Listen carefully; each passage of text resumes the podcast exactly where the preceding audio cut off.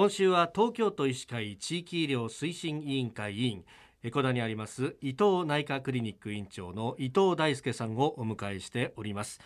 えー、昨日の話のおしまいでちらっと触れていただきました。新型コロナウイルスの軽症者を、えー、収容する、まあ、軽症の陽性者を収容するホテル、えー、この対応についてなんですがこれどちらのホテルだったんですか？はい、えー、池袋にありますホテル B ということで、えー、この当時、えー、東京都内に、はい、えー、6カ所の、えー、収容先のホテルが、えー、ございました、うん、そのうちの一つでございます。うんこれ何人ぐらい収容できるホテルはい、えっ、ー、とホテル自体としては、ええ。ー、160名の陽性者最大で、えー、収容することができて、うん、えー、私が行く2週ぐらい前は、はい、111人、えー、入られて私があの行きましたと執務した時は、えー、46名の方が、えー、入所されておりました。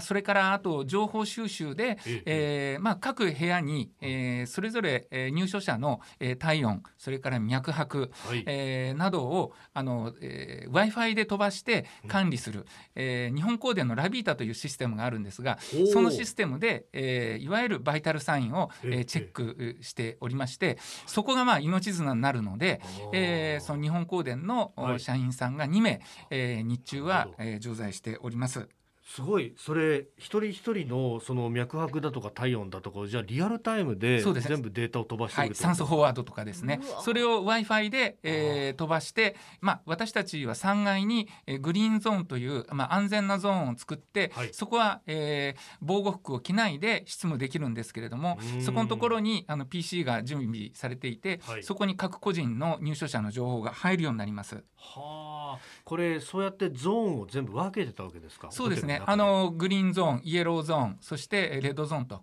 いうふうにあ、まあ、これはまあ医療界ではあの、はい、感染をやる者にとっては、ええー、共通言語なんですけども、はい、えそういう形でやっております。はいであの入所者ですが、はい、あの私たちの外来で陽性になられた方は、うん、すぐにその情報が地域のあの保健所に、えーはい、行きます、そして保健所はその情報を持って、はい、えー、東京都福祉保健局の方に情報が上がります。東京都福祉保健局は都内6カ所にある収容先のどこが空いているかそしてどこが受け入れやすいかということを全部管理して、はい、その次の日に、えーまあ、陽性者のお宅に、えーまあ、陰圧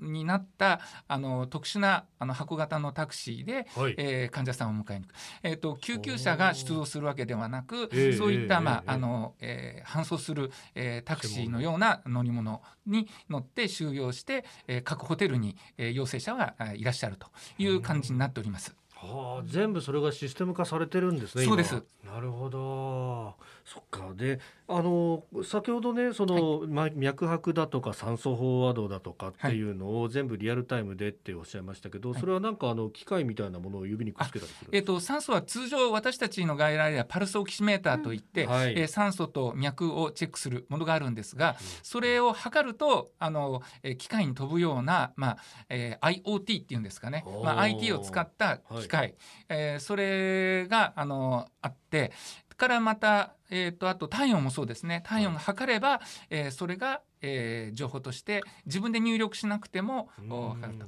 これはおそらくあの在宅医療、えー、はい、今後あの町場では在宅医療の、うん、情報収集としてもあの使われていく機会かなというふうに、まあ、感じました。なるほど、えー、明日もですね、はい、この新型コロナウイルスの対応をしている軽症者陽性者を収容するホテルについて伺っていきたいと思います。伊藤内科クリニック院長伊藤大輔さんでした。先生明日もよろしくお願いします。よろしくお願いします。